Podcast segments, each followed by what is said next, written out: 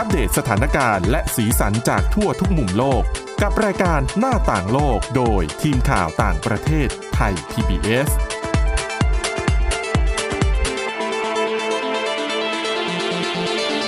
สวัสดีค่ะต้อนรับคุณผู้ฟังเข้าสู่รายการหน้าต่างโลกนะคะมาอัปเดตสถานการณ์แล้วก็สีสันจากทั่วทุกมุมโลกกับทีมข่าวต่างประเทศไทย PBS ค่ะวันนี้กับคุณอาทิตย์สุมนต์เรืองรัตน์สุนทรคุณวินิษฐาจิตกรีแล้วก็ดิฉันทิพย์ตะวันธีรนัยพงค์ค่ะสวัสดีค่ะสวัสดีค่ะสวัสดีค่ะวันนี้นะคะมีเรื่องราวใกล้บ้านมาฝากกันด้วยเป็นเรื่องที่เกี่ยวข้องกับกัมพูชานะแล้วก็สิ่งแวดล้อมด้วยแต่ว่าก่อนจะไปเรื่องนั้นขอหยิบประเด็นที่น่าสนใจเรื่องนึงมาฝากกันก่อนสำหรับเรื่องของบริษัท Amazon นะคะเขาเพิ่งปลดพนักงานครั้งใหญ่ไปนะประกาศเรียกว่าประกาศเตรียมปลดนะคะก็คือเมื่อวันพุธที่ผ่านมานะคะเหมือนทาง Amazon เนี่ยออกมาประกาศว่าจะปลดพนักงานมากกว่า 18,000 ตำแหน่งทั่วโลกไหมคะหรือว่าเฉพาะที่สหรัฐเขายังไม่ได้แจ้งรายละเอียดนะคะแล้วก็จริงๆเมื่อเดือนพฤศจิกายนปีที่แล้วก็เหมือนประกาศมาแล้วว่าจะปลดพนักงาน 10,000 ตำแหน่งแต่มาวันนี้ก็เป็นมากกว่า 18,000 ตำแหน่งเกือบ2เท่าเลยนะใช่ค่ะซึ่งเขาก็บอกนะคะเหตุผลก็คือเป็นเรื่องของเศรษฐกิจค่ะที่ไม่แน่นอนแล้วก็เหมือนในช่วงหลายปีที่ผ่านมาเนี่ยมีการจ้างพนักงานอย่างรวดเร็ว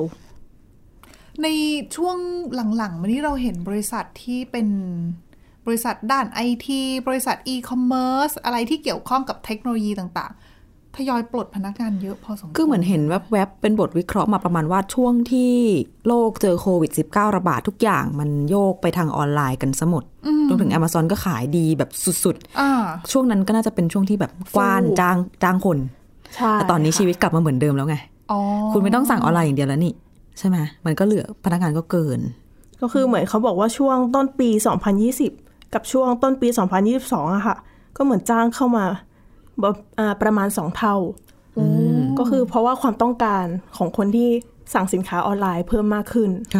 ค่ะแต่ทีนี้เขาก็เหมือนมีการจะเรียกว่าจะชดเชยด้วยก็คือเขาบอกว่าเข้าใจถึงผลกระทบที่อาจจะต้องพนักงานที่โดนปลดอะค่ะอาจจะต้องเจอนะคะก็เลยเหมือนจะมีแผนก็คือเหมือนแพ็กเกจที่จ้างออกอย่างเงี้ยค่ะเหมือนเราจะใช้ว่า early retire ก็ไม่ได้เนาะเพราะเขามาทำเราก็ไม่รู้ว่าทำกี่ปีใช่ค่ะแล้วก็เป็นในเรื่องของประกันสุขภาพก็จะดูแลตรงนี้ด้วยแต่ก็พนักงานหลายคนก็อาจจะไม่ได้ต้องการตรงนี้หรือเปล่าเนาะค่ะแล้วเขาก็บอกนะคะว่าเหมือนการทบทวนแผนงานในปีนี้ค่ะค่อนข้างยากก็คือเป็นเรื่องของเศรษฐกิจ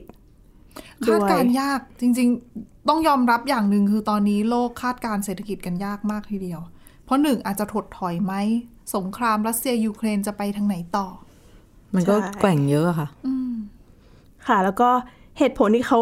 เหมือนต้องมาประกาศแบบทันทีแบบนี้ค่ะเพราะว่าเหมือนมีพนักงานเผยแพร่เรื่องนี้ออกไปก็เลยต้องออกมาชิงประกาศเองก่อนค่ะส่วนรายละเอียดเนี่ยเขาจะออกมาเปิดเผยวันที่18มกราคมก็คือยังตอนนี้ยังไม่รู้ว่าจะปลดพนักงานที่ไหนบ้างแต่ก็บอกว่ามีในยุโรปด้วยค่ะในส่วนงานไหนบ้างใช่ค่ะแต่ตอนนี้เราเห็นแบบอย่าง Amazon ก็ถือว่าเป็นเจ้าดังเป็นบริษัทชั้นนำเหมือนกันที่เริ่มเอาหุ่นยนต์มาช่วยแบบจัดของแล้วนะส่งของให้ลูกค้าคือตอนส่งอาจจะยังไม่ได้ใช้หุ่นยนต์หรอกแต่ว่าเรื่องของการหยิบจับของจัดระบบพวกแบบพัสดุต่างๆใช่เริ่มเห็นเยอะมากขึ้นนะคะตามข่าวตามอะไรอย่างเงี้ยก็ต้องมีการปรับตัวแหละทั้งภาคธุรกิจแล้วก็รวมไปถึงภาคของแรงงานเองก็ต้องยุคสมัยก็เริ่มเปลี่ยนไปเนาะเทคโนโลยีเข้ามาเราก็ต้องปรับเปลี่ยนตามเรื่องต่อไปอย่างที่เกริ่นไปนะคะเป็นเรื่องของสิ่งแวดล้อมที่เกี่ยวข้องกับกัมพูชาประเทศเพื่อนบ้านของเรามีอะไรน่าสนใจคะเป็นเรื่องของโลมาอิราวดีหลายคนอาจจะคุ้นชื่อนะคะคือโลมาชนิดนี้นะคะถูกพบครั้งแรกที่แม่น้ำอิราวดีในเมียนมาก็เลยเป็นที่มาของชื่อนี้แต่พบได้ทั้งในเมียนมาอินโดนีเซียก็พบนะคะอินเดียแล้วก็ไทยแต่ว่าที่กัมพูชาเนี่ยจะถือเป็นแหล่งที่อยู่สำคัญแล้วก็มีโลมาอิราวดีอาศัยอยู่มากที่สุดนะคะแต่ว่าปัจจุบัน โลมาชนิดนี้ก็คือจำนวนประชากรลดลงอย่างมากค่ะนะคะแล้วก็เป็นสัตว์ที่ถูกจัดอยู่ในประเภทที่มีความเสี่ยงสูงมากที่จะสูญพันธุ์ไปจากธรรมชาติเมื่อเดือนที่แล้วเนี่ยก็มีข่าวนะคะว่าโลมาอิราวดีในกัมพูชาตายไป3ตัวรวดเพราะอะไรสภาพน้ำไม่พอมลพิษหรือว่าอะไรอ่ะเพราะว่าว่ายไปติดตะขอเบ็ดราวอะค่ะของชาวประมงก็คือเป็นการทำประมงผิดกฎหมายนั่นเองคือจริงๆในแม่น้ำโขงสัตว์หลายชนิดก็ปลาหลายชนิดก็เจอปัญหาแบบเดียวกันนะคือประมงผิดกฎหมายบ้างคือถ้าไม่นับเรื่องของอะปัญหาเรื่องน้ำแล้งเรื่องของเขื่อนเขื่อนก็ด้วยการทำชลประทานก็ทำให้สัตว์สูญเสียที่อยู่ด้วยค่ะใช่ค่ะคือในปีที่ผ่านมาเนี่ยโลมาอิราวดีในกัมพูชาตายไปทั้งหมด11ตัวแล้วถ้านับในช่วง3ปีเนี่ยตายไปทั้งหมด29ตัวเขามีนับไหมคะว่าคาดว่าจะมีอยู่ในกัมพูชาประมาณเท่าไหร่อันนี้ถ้านับจากการสำรวจครั้งแรกนะคะก็คือในปี1997เนี่ยตอนนั้นพบประมาณ200ตัวแต่ว่าปัจจุบันนะคะเหลือแค่89ตัวก็คือน้อยลงเรื่อยๆเลยโลมาอิราวดีตัวเมียเนี่ยเหมือนจะออกลูกทุกๆ 2-3 ปีอันนี้ก็อาจจะเป็นเหตุผลที่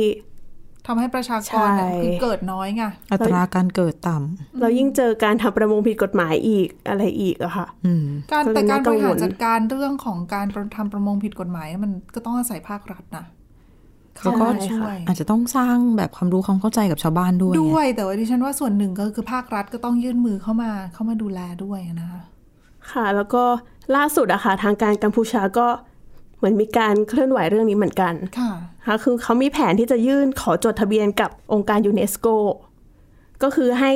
แม่น้ำโขงในเขตแดงของกัมพูชาค่ะอยู่ในรายชื่อมรดกโลกทางธรรมชาติก็จะได้ช่วยในการอนุรักษ์ด้วย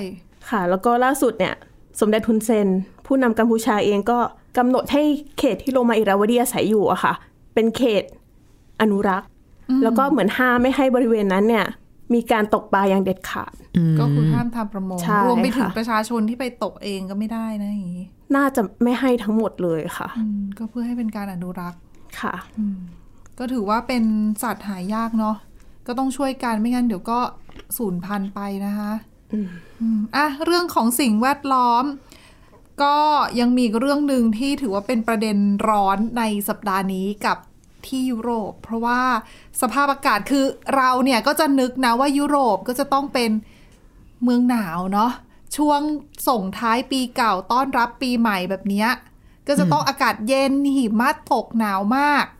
แต่ปรากฏว่าปีนี้นะคะยุโรปไม่หนาวอย่างที่คิดเขาบอกว่าเป็นอะไรวินเทอร์ฮีทเหมือนเป็นคลื่นความร้อนนั่นแหละแต่มาเกิดในหน้าหนาวมันก็เลยไม่ได้เป็นแบบร้อนตับแลบซะขนาดนั้นแต่ก็ร้อนผิดปกติดิฉันเห็นบางที่ไม่มีหิมะแทบไม่เหลือบางคนเขาบอกดิฉันเห็นข่าวว่าคือถ้าคุณจะไปเล่นสกีที่สวิสช่วงนี้ก็ลืมไปได้เลยเพราะว่าไม่มีสกีไม่มีหิมะให้เล่นใช่แล้วบางที่ก็จะกลายเป็นหิมะเทียมซะเยอะเพราะหิมะจริงไม่เหลือนะคะลองคุณผู้ฟังสนใจลองเซิร์ชภาพดูกันได้แล้วเนี่ยแหละคือสิ่งที่กำลังเกิดขึ้นตั้งแต่จริงตั้งแต่ช่วงปลายปีจนถึงสัปดาห์นี้เลยนะคะมันสืบเนื่องกันมาที่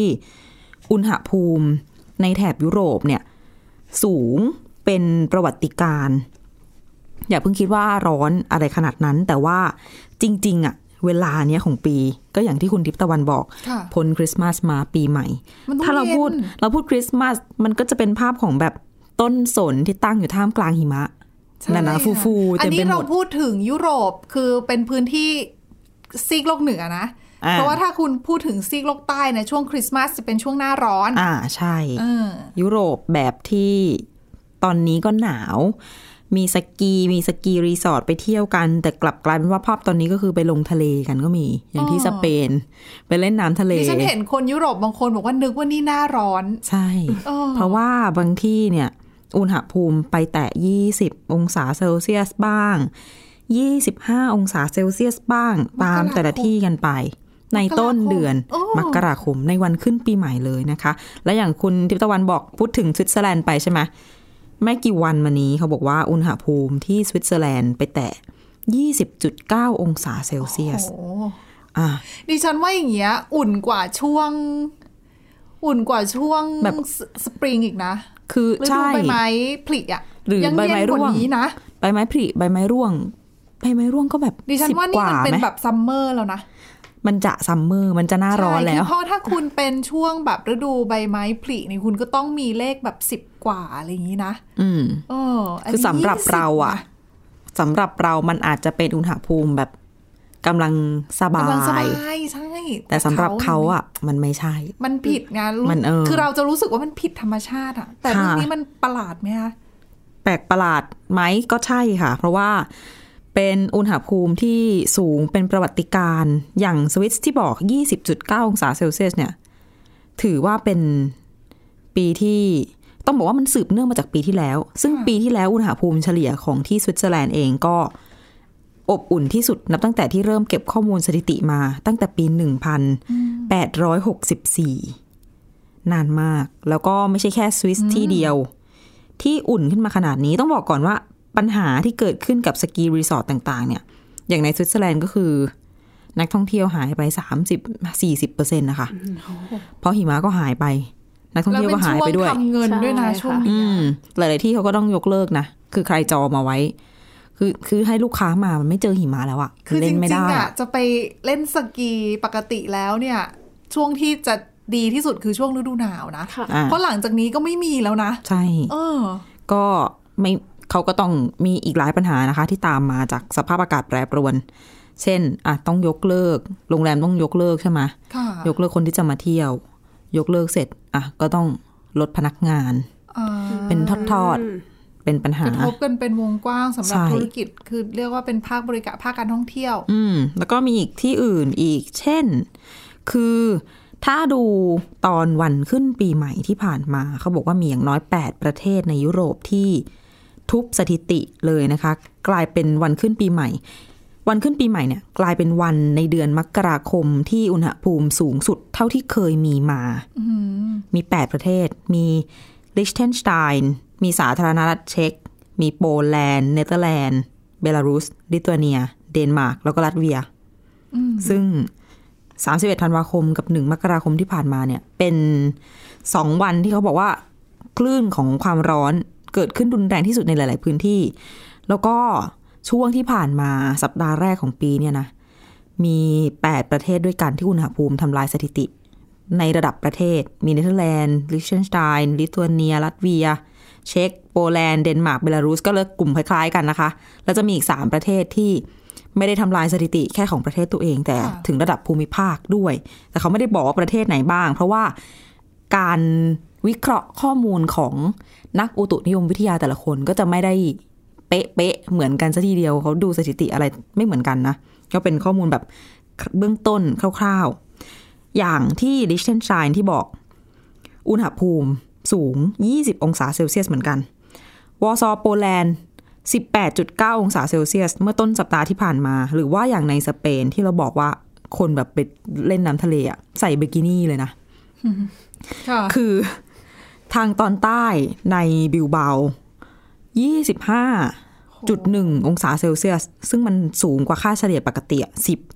องศาเซลเซียสเต็มๆซึ่ง25เนี่ยเขาก็บอกว่ามันก็คือแบบประมาณเดือนกรกฎาคมมันคือซัมเมอร์ใช่ไหมใช่ค่ะมันคือหน้าร้อนนะคะแล้วหลายๆเมืองอย่างเช่นกาตาลุญญาเนี่ยอย่างที่บาร์เซโลนาในกาตาลุญญาต้องแบบสั่งจำกัดการใช้น้ำเพราะว่าอากาศมันร้อนผิดปกติหลายๆที่อุณหภูมิเนี่ยค่ะในสเปนก็20บวกกันเข้าไปสเปนเองก็เหมือนกันที่หน่วยงานอุตุนิยมวิทยาเพิ่งจะประกาศว่าปีที่แล้วปี2022เนี่ยถือเป็นปีที่ร้อนที่สุดเป็นประวัติการณ์อุณหภูมิเฉลี่ยทั้งปีคือ 15.5 องศาเซลเซียสร้อนที่สุดตั้งแต่เริ่มเก็บสถิติตั้งแต่ปี1916ทีนี้สาเหตุคืออะไรหลายๆคนจะบอกว่าโลกร้อนหรือเปล่าก็จะโทษโลกร้อนกันก่อนแต่ก็อย่างที่บอกการวิเคราะห์ข้อมูลของผู้เชี่ยวชาญนักวิทยาศาสตร์ก็จะไม่เหมือนกันบางคนเขาก็จะมองว่าอ่ะโลกร้อนเป็นปัจจัยที่ทำให้เกิดความเปลี่ยนแปลงอะไรแบบนี้จะเกิดขึ้นบ่อยแต่ก็จะมีบางคนเหมือนกันที่ออกมาบอกว่าเกิดจากคือจะบอกว่าเกิดจากโลกร้อนโดยตรงณวันนี้เขายังไม่ขอฟันธงเขาต้องแบบรวบรวมข้อมูลมากกว่านี้แต่ถ้าจะบอกว่า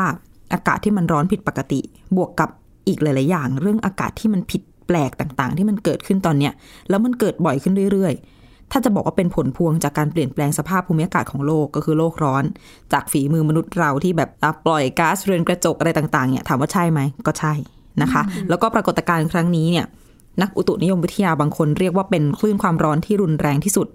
ในประวัติศาสตร์ของยุโรปอันนี้ประเมินจากการเพิ่มขึ้นของอุณหภูมินะคะแล้วก็อธิบายว่าจริงๆเนี่ยมันเกิดจากมวลอากาศอุ่นเคลื่อนตัวมาจากจุดที่มีภูมิอากาศแบบเขตกึ่งร้อนก็คือพัดมาจากตรงริมชายฝั่งด้านตอนตกแอฟริกามันเป็นอากาศร้อนแต่พัดเข้าไปในแผ่นดินขึ้นไปในยุโรปซึ่งจริงๆมันไม่ใช่เวลานี้ของปีที่มันควรจะเป็นแบบนี้ไงก็มันก็อาจจะเกี่ยวข้องกับเรื่องของกระแสลมอะไรอย่างเงี้ยกระแสน้ำอุ่นน้ำเย็นที่มันเปลี่ยนไปเปลี่ยนทิศก็มีผลกับลมมีผลกับทิศทางลมก็เช่นกันก็อย่างที่บอกก็บางคนอาจจะเหมาไปเลยว่าเป็นตรงก็อาจจะไม่ใช่ปัญหาจากโลกร้อนแบบตรงๆ 100% แต่ว่ายังไงมีผลแน่ๆก็บางคนอาจจะใช้คำว่าโลกรวนโลกรวนจากโลกร้อนช่วงปี2ปีที่ผ่านมานี่สภาพอากาศนี่มันแย่จริงๆนะเพราะในขณะเดียวกันฝั่งอเมริกาก็ตีกันไปมั่วหมดเลยอ่ะแล้วในสหรัฐอเมริกานี่แบบเย็นเป็นพายุหิมะมาจนแบบโอ้โหถล่มเกิดอะไรขนาดนี้แล้วอยู่ๆพายุหิมะไปอ้าวฝนตกน้ำท่วมอีกทอร์นาโดอีกในขณะที่ยุโรปก่อนหน้านี้ก็แรงก่อนหน้านี้ยังบ่นว่าหนาวมากอยู่เลยอย่างที่ยูเครนอะไรอย่างเงี้ยที่ไม่มีไฟใช้อย่างตอนนี้ยูเครนก็ต้องบอกว่าท่ามกลางความผิดแปลกที่มันเกิดขึ้นยูเครนก็ยิ้มได้เพราะอากาศอุ่นไม่ต้องไปพึ่งพาไฟฟ้าอะไรต่างๆที่โดนรัสเซียถล่มแล้วก็อย่างหนึ่งคือราคาแก๊สในยุโรปร่วงเพราะไม่มีความต้องการไม่ต้องเปิดฮีเตอร์ตอนแรกที่กังวลว่าพลังงานจะไม่พอใช้ใช่ราคาแก๊สร่วงเลยนะคะแก๊สธรรมชาติในต่ำสุดเป็นประวัติการณ์ตั้งแต่ในรอบปีเลยอะตั้งแต่ปี2021แต่บางคนก็บอกว่าปัญหาคลื่นความร้อนแบบเนี้ยมาเกิดช่วงฤดูหนาวเนี่ยอาจจะส่งผลกระทบต่อคนเราที่เป็นส่งผลกระทบทางตรงแบบณที่เกิดขึ้นเลยเนี่ยน้อยกว่าไปเกิดในช่วงหน้าร้อนนะใช่ๆเพราะว่าถ้าไปเกิดหน้าร้อนเนี่ยจากที่มันร้อนอยู่แล้วมันก็จะยิ่งแบบร้อนมากขึ้นแล้วก็ทำให้เป็นอันตรายต่อชีวิตถ้าเกิดหน้าร้อนก็จะเห็นข่าวคนเสียชีวิตอันนี้ก็ยังไม่ได้เห็นแต่เวลาหน้าร้อนที่ร้อนขึ้นก็ไม่ร้อนเป็น10องศาอย่างนี้ไงแต่ไม่ต้องถึง10ก็แย่แล้วไงเพราะว่ามันก็ไปแตะแบบ30บวกเราเห็นตัวเลขอุณหภูมิในบ้านเราแต่ไปเกิดในยุโรปอ่ะมันก็แปลกๆแต่ตอนนี้ก็เขาก็อาจจะเป็นแบบไม่ต้องมาพักผ่อนหนีหนาวแล้วนะเขาก็เที่ยวอยู่ที่ไม่ต้องมาเที่ยวแถวบ้านเราแล้วใช่ไหมไม่ต้องมาเที่ยวเขตร้อนใช่เพราะว่าบ้านเขาช่วงฤดูหนาวเขาอุ่นแล้วนะโอ้โหยังไงอ่ะก็เป็นเรื่องของสภาพอากาศที่แปรปรวนซึ่งจริงๆแล้วเราก็สามารถช่วยได้นะในเรื่องของโลกแก้ปัญหาโลกร้อนต่างๆเรื่องของสิ่งแวดล้อมอาจจะไม่ได้แก้แบบด้วยมือเราเซ็ตทีเดียวแต่ว่ามีส่วนได้อ่ะอย่างก็จะช่วยยังไงเนี่ยเชื่อว่าคุณผู้ฟังทุกท่านทราบกันดีอยู่แล้วนะคะอ่ะมาดูกันที่เรื่องของโควิด -19 กันบ้างกับประเทศจีนนะคะก็อย่างที่ทราบกันดีว่าสถานการณ์โควิด -19 ตอนนี้ก็น่าเป็นห่วงพอสมควรแล้วก็น่าเป็นห่วงมาสักระยะหนึ่งแล้วนะคะก็มีการเริ่มเปิดการเดินทางละจีนจะเปิดประเทศในสัปดาห์หน้าวันอาทิตย์แต่หลายประเทศก็ออกมาตรการควบคุมละว่าในการที่จะบังคับตรวจหาเชื้อโควิดบ้างอะไรบ้างเพราะจริงๆเขาไม่ได้ห้ามเดินทางออกเนาะคือหมายถึงว่ายังเดินทางออกได้ทุกเมื่อคือเดินทางได้เป็นปกติเพียงแต่ถ้าคุณจะเดินทางเข้าประเทศบางประเทศเนี่ยเขาก็จะขอดูผลตรวจเป็นลบบ้างขอตรวจน้ำเสียบนเที่ยวบินที่เดินทางมาจากประเทศจีนบ้างอะไรแบบนี้ซึ่งในช่วงสัปดาห์ที่ผ่านมาหนึ่งในประเด็นที่น่าจับตามองสำหรับมาตรการของทางการจีนในการเฝ้าระวังโควิด -19 อย่างหนึ่งเนี่ยที่น่าสนใจก็คือเรื่องของการสั่งให้รัฐบาลท้องถิ่นหันมาตรวจน้ำเสียตามชุมชนก็คือเป็นน้ำเสียตามบ้านเรือนประชาชนนี่แหละก่อนที่จะไหลไปที่โรงงานบำบัดน้ำเสียเขาก็ให้ไปเก็บตัวอย่างมานะแล้วก็มาตรวจหาเชื้อโควิด -19อันนี้เป็นหนึ่งในวิธีที่น่าสนใจมากทีเดียวนะคะเพราะว่าก่อนหน้านี้เราก็จะรู้ว่าถ้าเราอยากจะดูว่าการระบาดรุนแรงไหมในแต่ละพื้นที่การระบาดเป็นสายพันธุ์อะไรต้องป้องกันอะไรยังไงเตรียมความพร้อมยังไงเรามักจะใช้วิธีการตรวจหาเชื้อโควิด -19 เช่นPCR หรือว่า ATK ซึ่งปัจจุบันในบ้านเราก็ใช้แบบนี้เหมือนกันทั่วโลกก็ใช้แบบนี้ แต่ว่าวิธีแบบนี้พอสถานการณ์เริ่มดีขึ้นหรือว่าเราหันมาใช้นโยบายที่อยู่ร่วมกับโควิด -19 แล้วเนี่ยการบังคับตรวจมันน้อยลงปัจจุบันบ้านเราก็ตรวจน้อยลงหลายประเทศด้วยเช่นเดียวกันคือไม่มีอาการเราก็ไม่ตรวจไงค่ะเราก็ทั้งที่เราอาจจะติดหรือไม่ติดก็ไม่รู้ในขณะที่ถ้าเป็นเมื่อก่อนเราให้ตรวจอยู่แล้วทุกสัปดาห์บ้างสัปดาห์ละกี่ครั้งบ้างใช่ไหมคะดังนั้นเนี่ยแบบวิธีแบบในอดีตเนี่ยก็จะทำให้เรารู้ว่าเกิดการระบาดที่ตรงไหนอะไรยังไงแต่พอไม่มีการบังคับตรวจเนี่ยแล้วจะรู้สถานการณ์ได้ยังไงประเทศจีนค่ะเขาก็เลยใช้วิธีอย่างที่บอกไปตรวจน้ำเสียวิธีนี้มีประโยชน์ยังไงคือเขาบอกว่าเป็นหนึ่งในวิธีสำคัญที่จะช่วยทำให้สามารถเตือนการแพร่ระบาดได้ล่วงหน้าด้วยเพราะเขาบอกว่าตามปกติแล้วเนี่ยคือเราติดเชื้อแล้วเราจะยังไม่แสดงอาการนะดังนั้นเนี่ยปกติถ้าเราจะไปตรวจหาเชื้อเราก็ต้องมีอาการก่อนแล้วเราค่อยไปตรวจซึ่งตอนนั้นเนี่ยเราอาจจะแพร่เชื้อไปละแต่ถ้าใช้วิธีการตรวจน้ำเสียเนี่ยคือคุณติดแล้วแต่คุณยังไม่มีอาการคุณอาจจะแพร่เชื้อได้บ้างคือเป็นเศษซากของตัวเชื้อเวลาคุณขับถ่ายอะไรเนี่ยแล้วคุณเอามาจากน้ำเสียมาตรวจคุณก็จะพบได้ว่าโอเคชุมชนนี้มีการระบาดอยู่นะมีคนติดเชื้ออยู่นะซึ่งทางการจีนเนี่ยนอกจากจะให้ตรวจเรื่องของการติดเชื้อแล้วเนี่ยเขาต้องตรวจเรื่องของระดับการระบาดได้ด้วยรวมไปถึงตรวจหาสายพันธุ์ใหม่ด้วยคือก่อนหน้านี้ที่จีนหลายคนตั้งคำถามคือถ้าคุณไม่ได้ตรวจหาเชื้อโควิด -19 คุณไม่ได้รู้ว่าใครเป็นแล้วเนี่ยแล้วคุณจะเอาเชื้อมาตรวจหาสายพันธุ์ใหม่ได้ยังไงหลายคนกังวลว่าการระบาดในจีนจะทำให้มีโอกาสเสี่ยงเพิ่มมากขึ้นในการที่จะเกิดการกลายพันธุ์ของเชื้อหรือเปล่าคือวิธีนี้จีนก็เลยมองว่ามันคือทางออกหนึ่งนะที่จะทำให้เขารู้ได้ว่าพื้นที่นี้มีการระบาดไหมเป็นการระบาดของสายพันธุ์ไหนสายพันธุ์ใหม่หรือเปล่า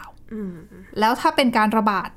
เมื่อรู้ก่อนที่คนที่ป่วยอยู่ในชุมชนจะแสดงอาการก็จะสามารถ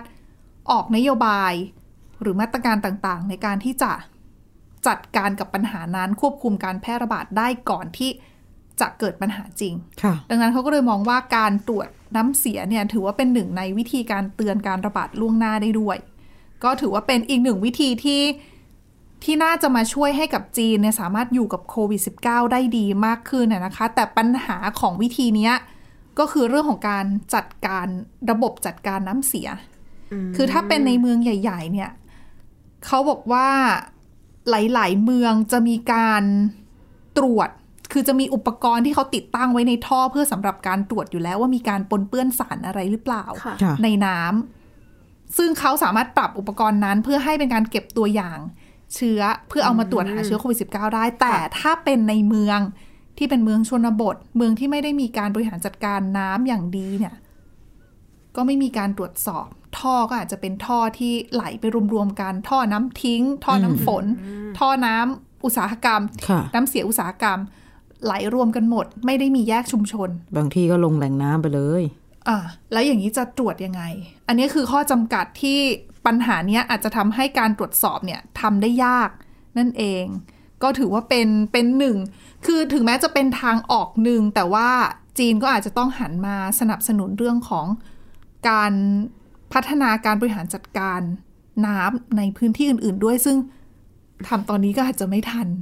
ดังนั้นเนี่ยมาตรการก็คงต้องมีมาตรการอื่นๆออกมาเพื่อใช้ควบคู่กันไปด้วยส่วนในระดับโลกแล้วเนี่ย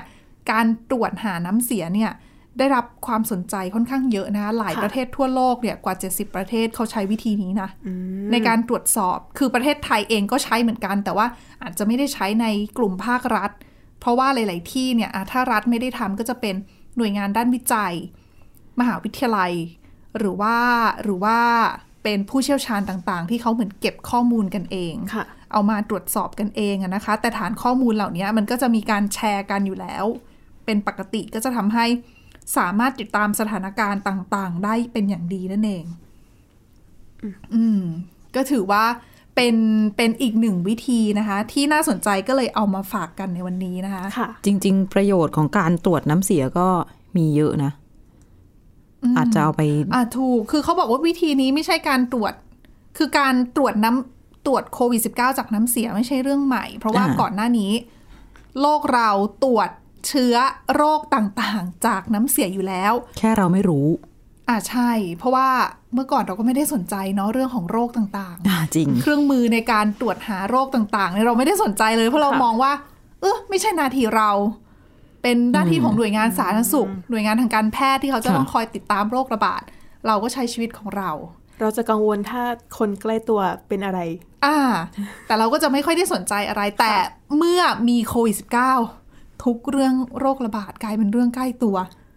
ขึ้นมาทันใดทำให้เราให้ความสนใจกับวิธีการจัดการโรคต่างๆเพิ่มมากขึ้นนั่นเองซึ่งหนึ่งในโรคที่เขามักจะตรวจด้วยวิธีการตรวจจากน้ำเสียนี่คือโปลิโอเป็นยุคแรกๆที่ใช้ตรวจรวมไปถึงการตรวจหาสารเสพติดยาผิดกฎหมายเขาก็คือเขาจะตรวจเป็นประจำอยู่แล้วซึ่งเขาก็จะมาวิเคราะห์ซึ่งจะทำให้เขารู้ว่ามีการระบาดของยาอะไรหรือเปล่าที่เป็นยาผิดกฎหมายในพื้นที่นี้อะไรเงี้ยก็คือช่วยได้เยอะเรื่องของน้ำเสียและนี่คือทั้งหมดของรายการหน้าต่างโลกในวันนี้นะคะ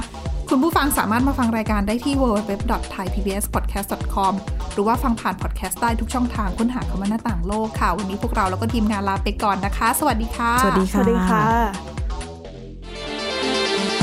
Thai PBS Podcast View the world via the voice